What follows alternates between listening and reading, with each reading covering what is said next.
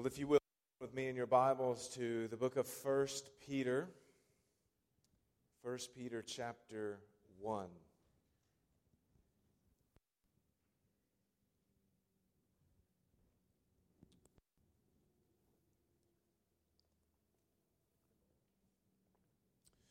First Peter chapter 1. We are picking up this morning in the middle of a section where Peter's giving instructions about how we are to live in light of the realities of the gospel. That we have received the gospel, that God has saved us by the gospel, that He's caused us to be born again. Now what? What should life look like? It should look very different from what it did before. We saw last week the emphasis on holiness. And this week that is continuing with further instructions. But I want to focus our time this morning particularly on a phrase that we find in verse 17 and look at the implications of what that phrase means for us. So, beginning in verse 17, we read Peter, writing under the inspiration of the Holy Spirit, says, And if you call on him as Father, who judges impartially according to each one's deeds, conduct yourselves with fear throughout the time of your exile. Knowing that you were ransomed from the futile ways inherited from your forefathers, not with perishable things such as silver or gold, but with the precious blood of Christ, like that of a lamb without blemish or spot. Let's go again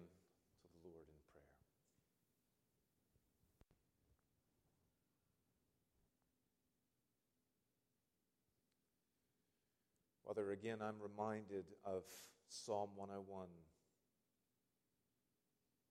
that you will look with favor on the faithful in the land.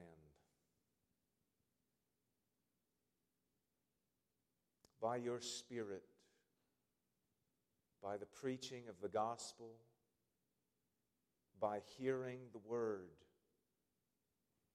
you have called us to yourself you have given us a new heart. If we are in Christ, you have given us a new heart with new desires. A heart that is especially fixed on Christ and out of a love for Him desires with zeal to please Him to live with gratitude for what in His grace He has done for us. Lord, I pray that none of us here would make the damnable mistake, the great error of presuming that the gospel of the grace of God allows us to now live in sin without consequence. But rather, Lord, we would be a people who, knowing we will have to give an account, and knowing that we love our Savior,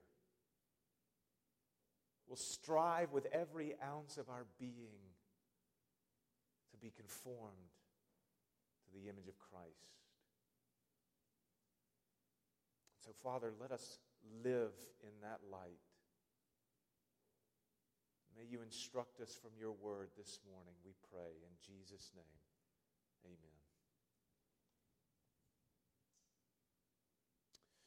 The theme I want to place before your attention this morning is God's judgment according to deeds. God's judgment according to deeds taken, of course, from this phrase that we find in verse 17 of chapter 1, 1 Peter, we read again of God, the Father, that He is the one who judges impartially according to each one's deeds. Peter does not use this phrase to be intentionally provocative. He's not saying something here that is intended to seem contradictory to his prior statements that he's made in chapter 1 about the sovereign work of God in salvation. In his mind, there is no conflict at all between God sovereignly causing his people to be born again to a living hope and God being the one who will render judgment according to each person's work. There's no conflict there. For Peter, this phrase is actually a very obvious one. It's a given, it's an assumption, it's basic to Christianity. It's Christianity 101. You take a membership class when you join the church. You discuss the gospel. This is this is Gospel 101. There is no correction here that Peter is providing of the Apostle Paul's doctrine of justification by faith alone. He's not adding a qualification here. He's not instructing these churches and saying, Paul kind of overstated the case. Let me add a qualification.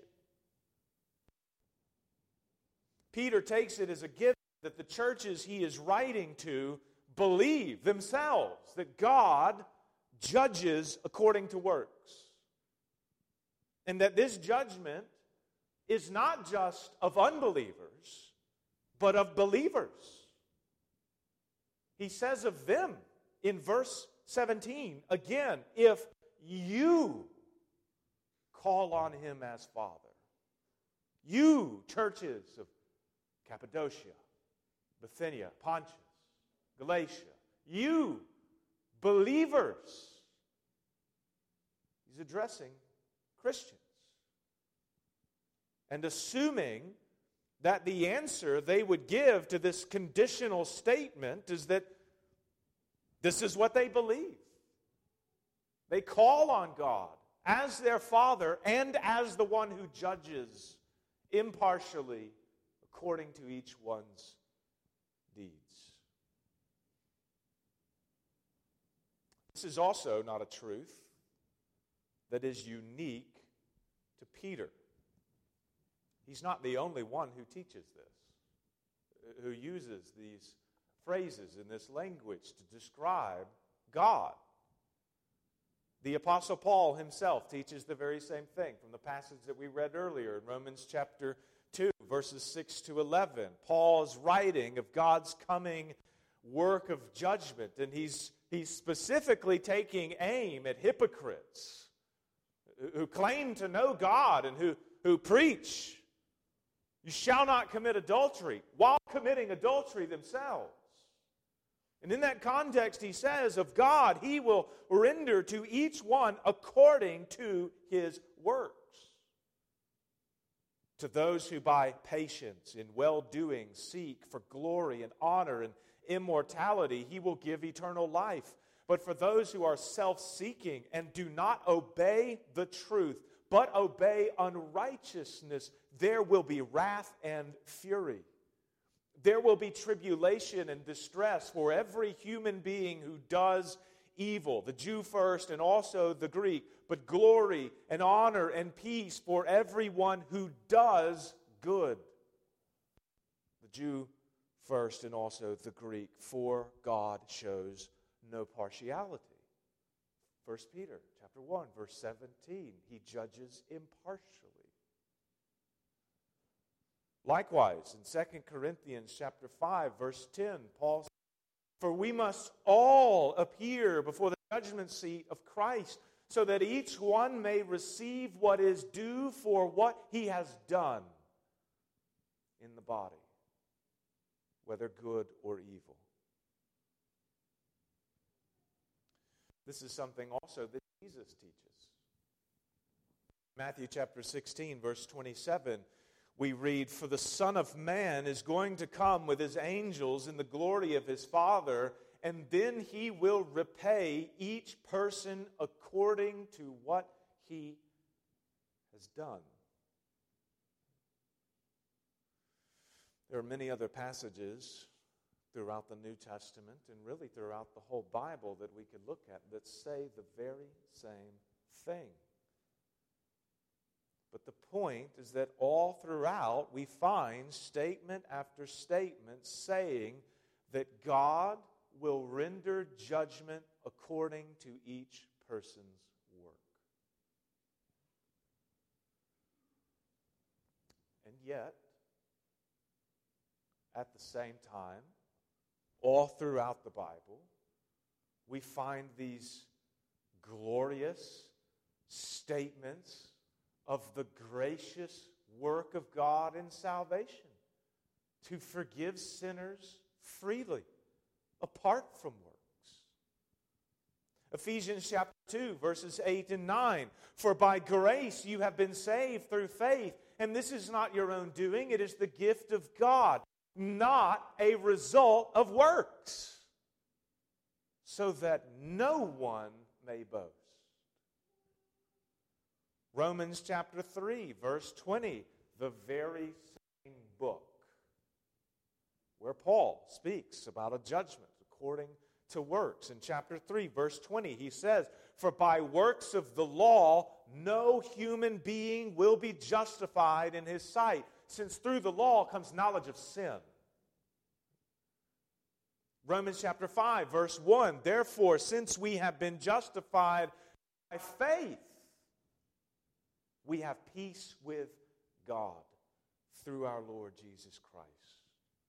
And then Galatians chapter 2, verse 16. Yet we know that a person is not justified by works of the law, but through faith in Jesus Christ. So we also have believed in Christ Jesus in order to be justified by faith in Christ and not by works of the law. Because by works of the law, no one will be justified.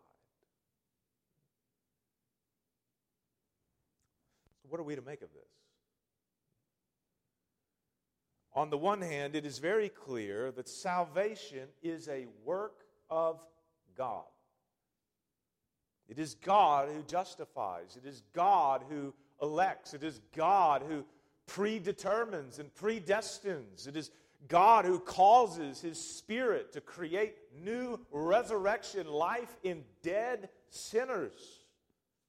And there are no works that can be done to make a person righteous before God. And yet, on the other hand, when God judges the world and all must stand before the judgment seat of Christ, he will render to each one according to his work.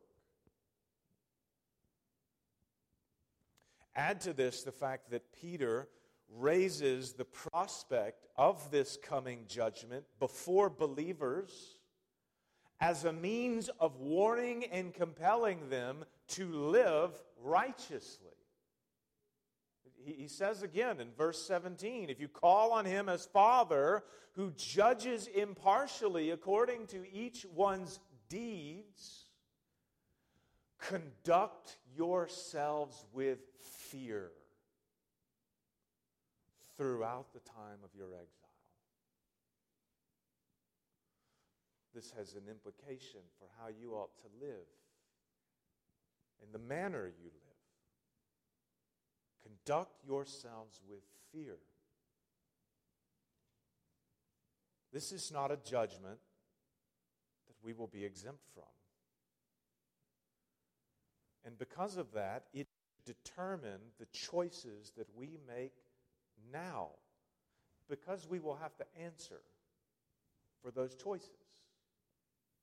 The ones we make on a daily, weekly, monthly basis. What are we to make of this? What, what does it mean that believers will have to give an account? And I don't, I, I want to say, I, I'm not raising this simply as an interesting theological issue to contemplate this morning. I raise this because the proper understanding of God's coming judgment is one of the key drivers and motivators for God's people to live righteously, to live more like Christ, to be a people who obey from the heart.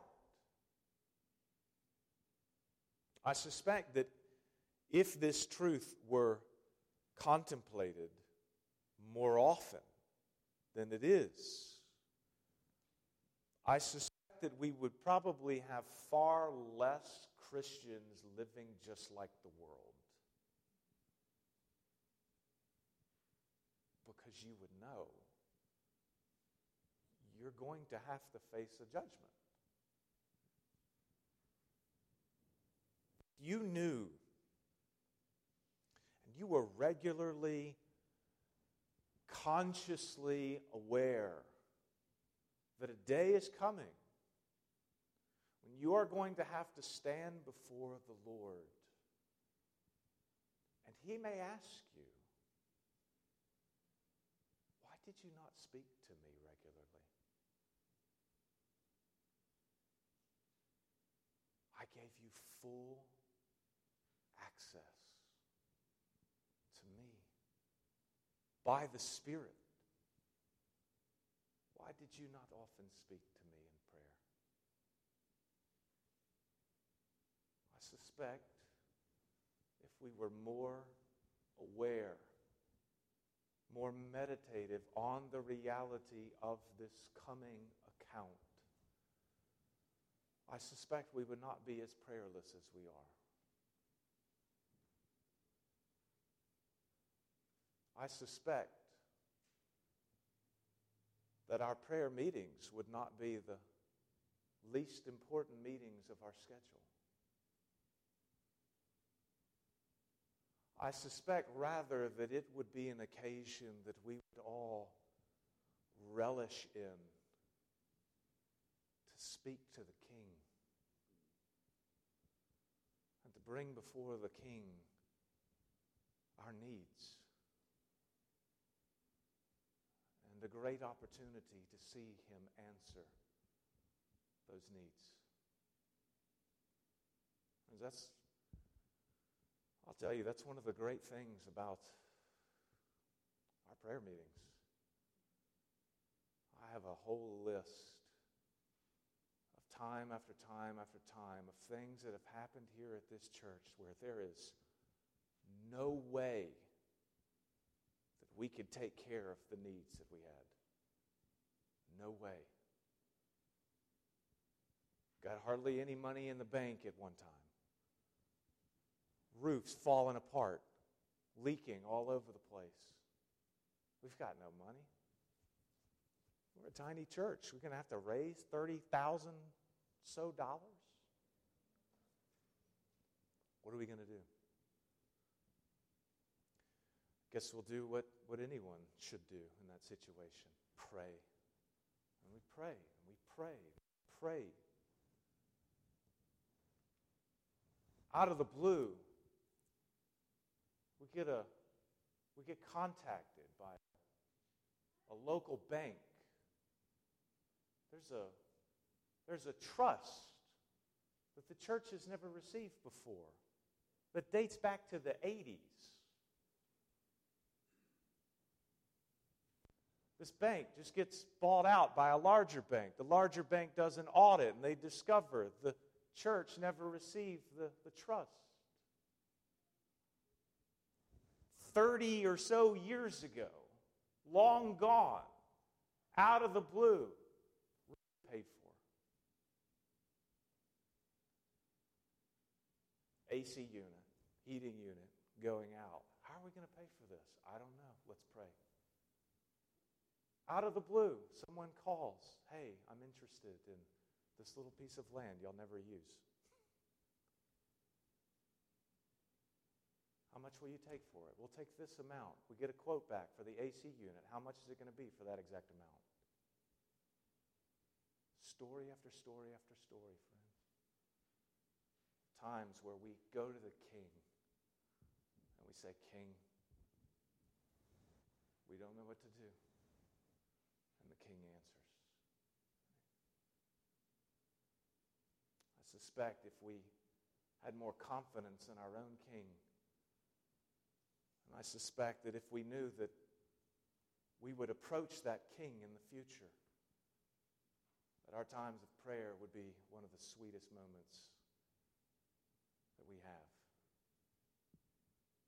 And time and time again, he's, he showed us why. So, this is an issue, friends, that needs to be raised because really it goes right to the heart of holiness and, and what it means to live as a follower of Christ, dependent on the Lord. What it means to be able to obey His commandments with no power of our own.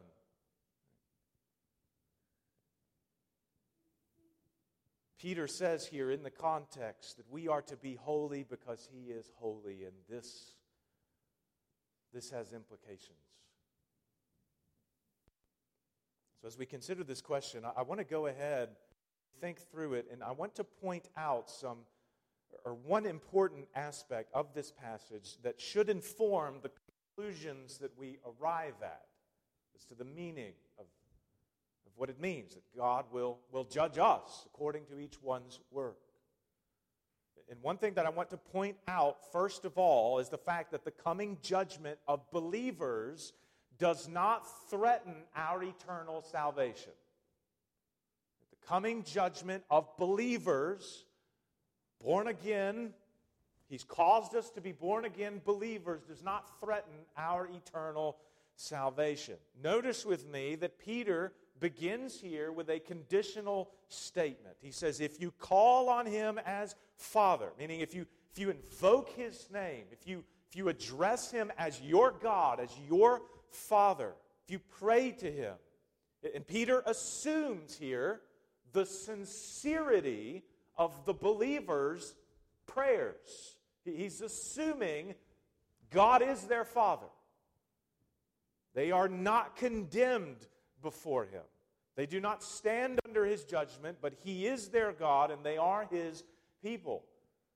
And this assumption is then confirmed by what he says of these believers in verse 18. He says, They are to conduct themselves with fear, knowing that you were ransomed from the futile ways inherited from your forefathers.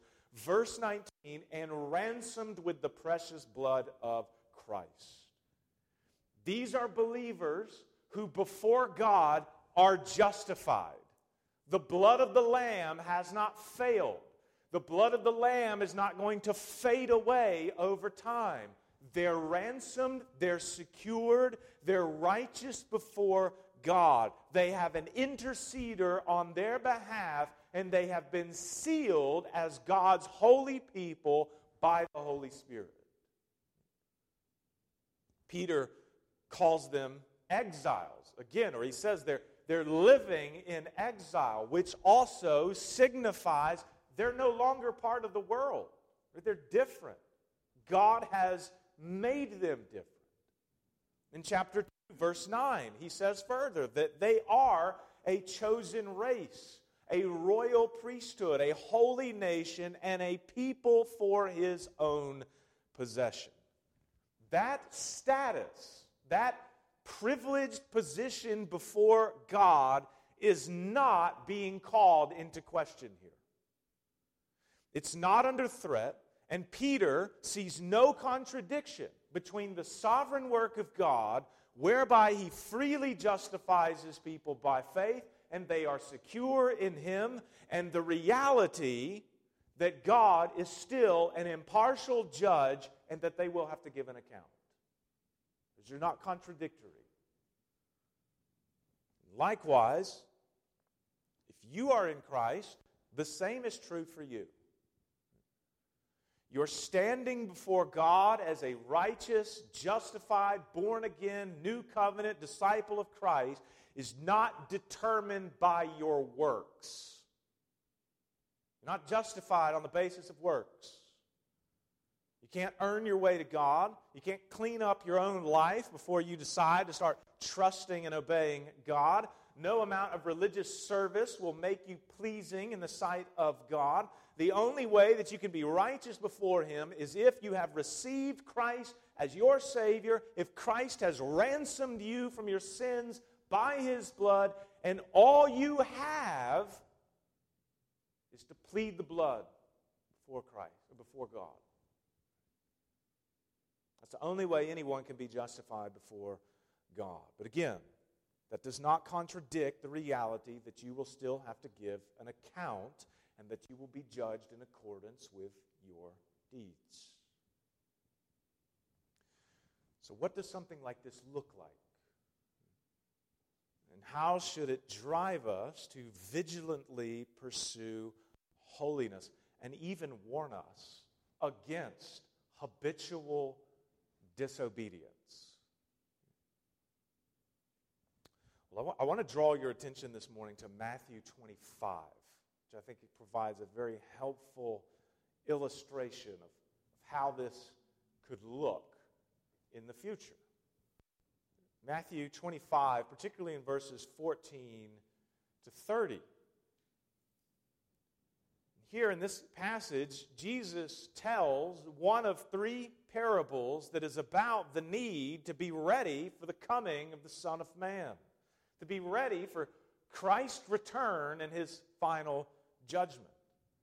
And one of the things that indicates that this is what's going on in the context is that at the end of this particular parable, in verse 30, the consequences for not being ready and for being a disobedient servant is a judgment of being cast into outer darkness where there is weeping and gnashing of teeth.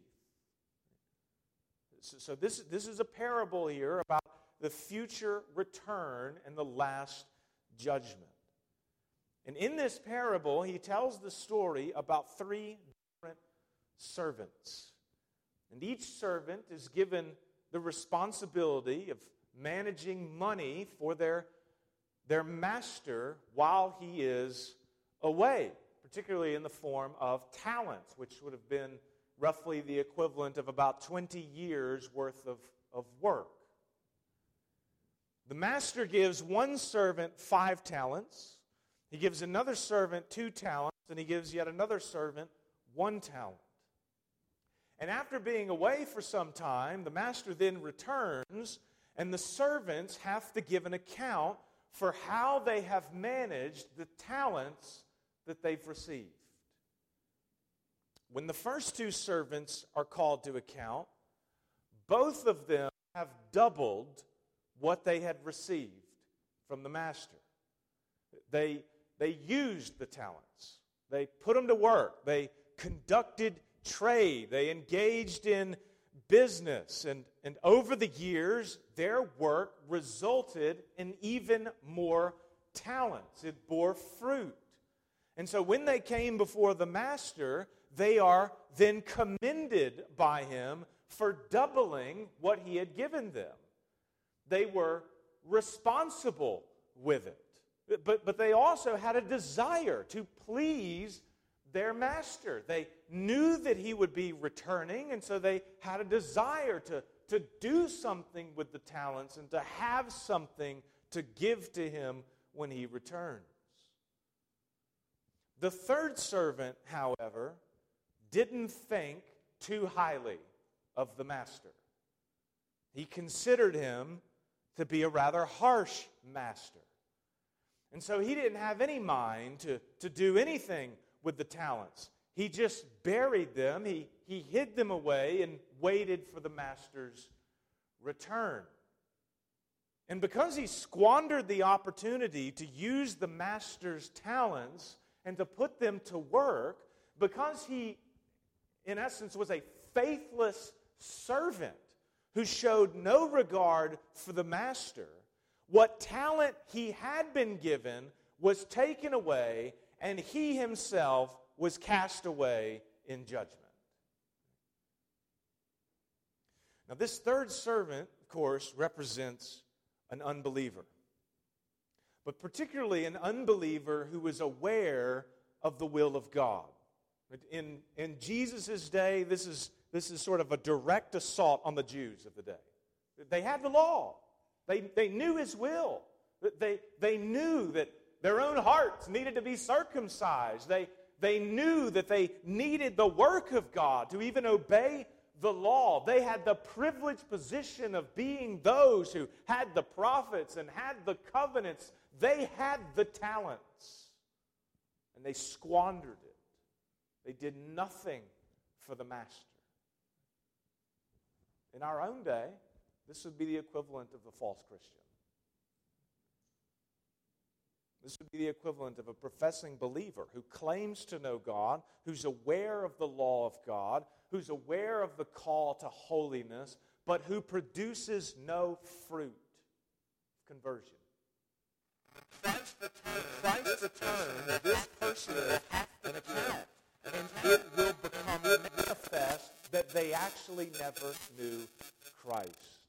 This is the kind of person, in other words, that Jesus also speaks about in the Gospels, who in the final judgment will acknowledge Jesus as Lord. Will say of Jesus, Lord, Lord, did I not prophesy in your name? Will acknowledge Jesus as Lord, and Jesus will say to them, Depart from me, for I never knew you you worker of lawlessness. That their life showed no signs of knowing God because they remained workers of lawlessness, of law breaking, of knowing the law and continuing to transgress it. Their works in the last day will reveal the falsehood of their profession. The other two servants, however, represent faithful believers. And what is clear, what is clear here is that they too have to give an account. The master comes to them and they give an account. But the accounting that they give serves most especially to reveal who they are, to reveal that they are indeed faithful servants of the Master and that they love the Master. The Lord has given them responsibilities, He's given them the gospel. He's given them His word and His commands. He's united them to His body, the church. They've been consistently faithful with what they have received and with the gifting that they have. It doesn't mean, of course, that they never stumble but when the master returns, what it does mean is that it will be demonstrably obvious that they have been faithful. They've produced fruit. And when they are judged according to their works, it will be clear that their work bears the mark of the Holy Spirit.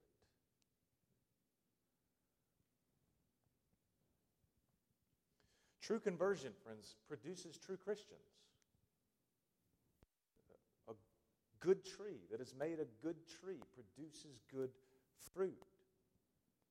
Receiving the Holy Spirit produces actual holiness. And the knowledge that the Master will return, and the knowledge that the Father who judges impartially will call us to account, should cause us to conduct ourselves accordingly.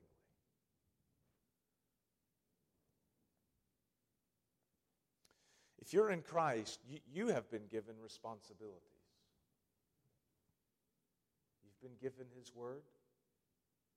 You've been given non negotiable tasks as ambassadors of the kingdom of God. And what you do with what you have received will reveal on the last day what kind of servant you are.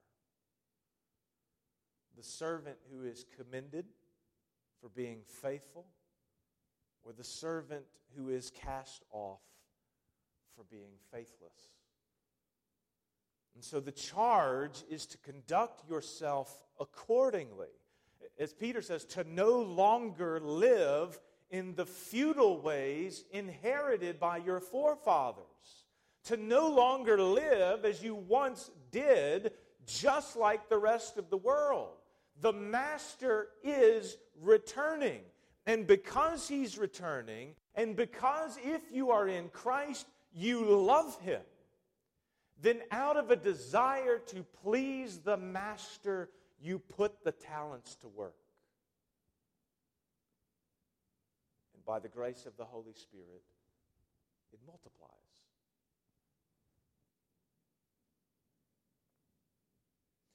Now, having said this, I think one of the dangers that can arise, certainly, from this very truth is the danger of measuring yourself against others.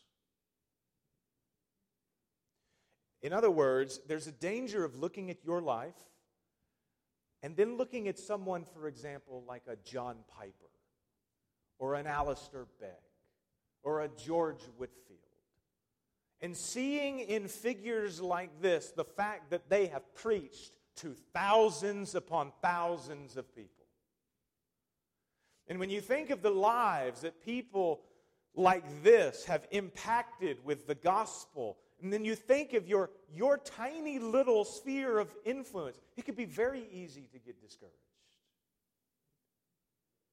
And to wonder on the basis of you measuring yourself against the use of talents that others are doing can be very dangerous to fall into a kind of spiritual depression. How could the Lord ever be pleased with my tiny amount of fruit in comparison to these giants?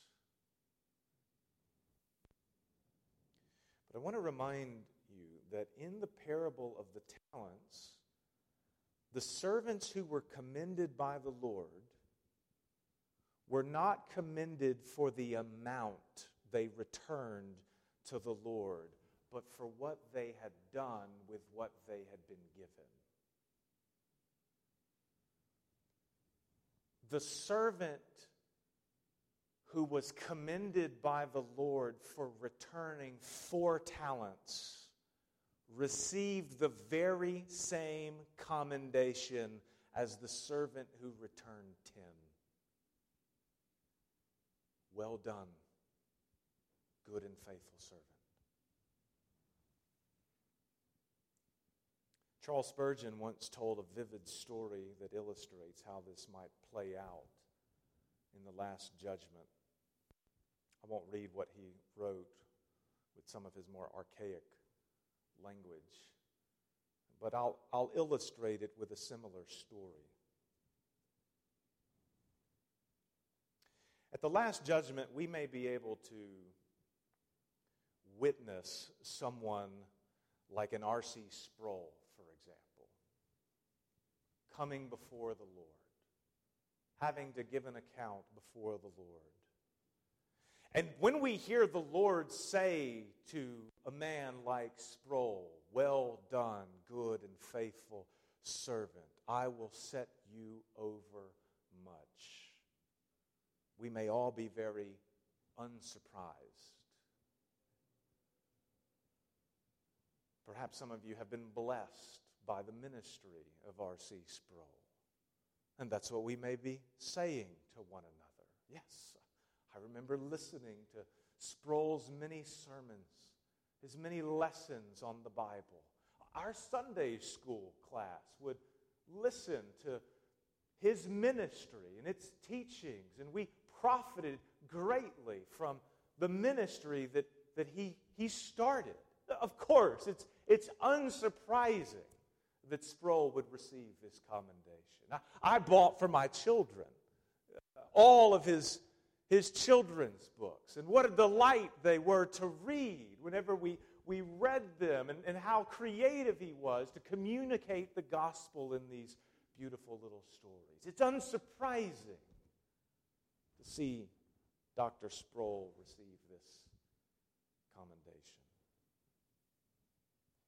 But then, after Dr. Sproul receives his commendation, we, we may then see some little woman come before the Lord. We don't know who that is. We've never seen her before. We've never heard of her. She doesn't look like any great person. And we start asking around who is this? Who is this who's approaching the Lord? Does anyone know? And you ask around, and someone else says, No, I've, I've never heard of her. And, and you're asking, you want to know who is this woman who is standing before the Lord about to give an account. And finally, you, you come across someone who, who knew her. That person says, Oh, I, I know exactly who this woman is. And you ask, What, what did she do? And the person tells you, Well, the, the Lord gave her some children. And every day, from the moment she knew she was pregnant, she began to pray for those children. And when she was when those children were born, she, she continued to pray for those children. And she would read the Bible to those children, and she would, she would instruct her children in the ways of the gospel. She, she herself had known the Lord, and she was teaching her children how to know the Lord. And she did this throughout their whole lives. Later, they grew up and they turned away from their mother's teaching. They turned to the world, and it grieved her. She was full of sorrow. But even in the midst of that sorrow, she didn't stop praying for them. She went to the Master and she pleaded on their behalf. Oh Lord, you were gracious to me. Be gracious to my children. Later in her life, she would fall ill. And even in her illness, as her children would come to visit her, they still had not known the Lord, and she still, to her last breath, would pray for them and, to, and would exhort them know the Lord. She would eventually pass, not ever seeing them come to know the Lord. And then that person might turn our attention, but you see, you see those two people over there? Those are her children. And they're here because of her prayers. Because day after day after day, she prayed for her children and she shared the gospel with them. And they know the Lord now because of her. And when you hear that, you will know. This is why she also is receiving the very same commendation that the great Dr. Sproul has received. This is why at this moment she is hearing the words, Well done, good and faithful servant. I set you over a little, and now I will set you over much. Enter into the joy of the kingdom. Friends, it does not matter the amount talents you produce.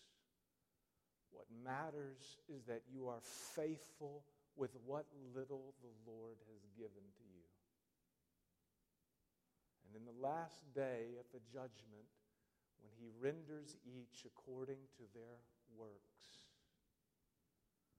the judgment that he will give to those who have been faithful with what they have received from their great will be well done, good and faithful servant. So, friends, that's the, that's the drive for us.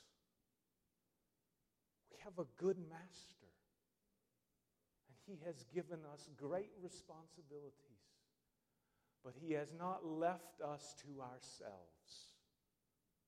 He has given us access to Himself by the Spirit to plead for His great mercies. And if we live our lives and conduct ourselves in fear as good servants who have come to know the Lord, there is a great reward that awaits each one of us. So, friends, I just want to encourage you this morning to nothing more simple faithfulness. The Lord has given us a word that tells us how we are to live, to be holy, and to live our lives in accordance with that word. And the promise is the crown of righteousness to come. Amen. Let's go to the Lord in prayer.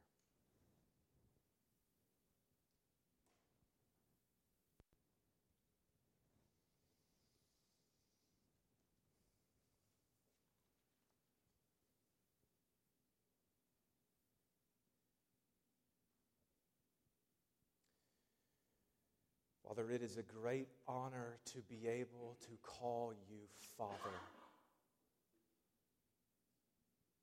and to acknowledge you as our King and Savior.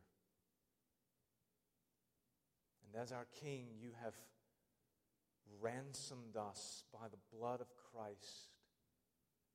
And as our King, you have given us talents. And I pray, Lord, that as we have received the little talents that we have received, that we would be faithful with them. That here at this little church, with these little talents, we would be servants who would, in full dependence upon you, would conduct the ministry of the church in prayer power of the Holy Spirit.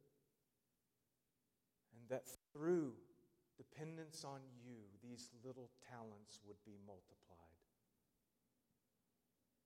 And I pray for each of us as individuals that the, the spheres that we have in our families, that these talents that you have given to us, that we would be faithful over them. Lord, that you would rebuke us in our sloth we would be zealous for righteousness. And I pray, lastly, for those who don't know you and who cannot call you Father, or who believe they have known you and have squandered the talents. Lord, that this day would be the day that in truth they would cry out to you trust in you, repent of their sins, and be given a new talent to be faithful with. That you would bless it, and that standing before you on the last day would say to them, Well done, good and faithful servant. I pray this in Jesus' name.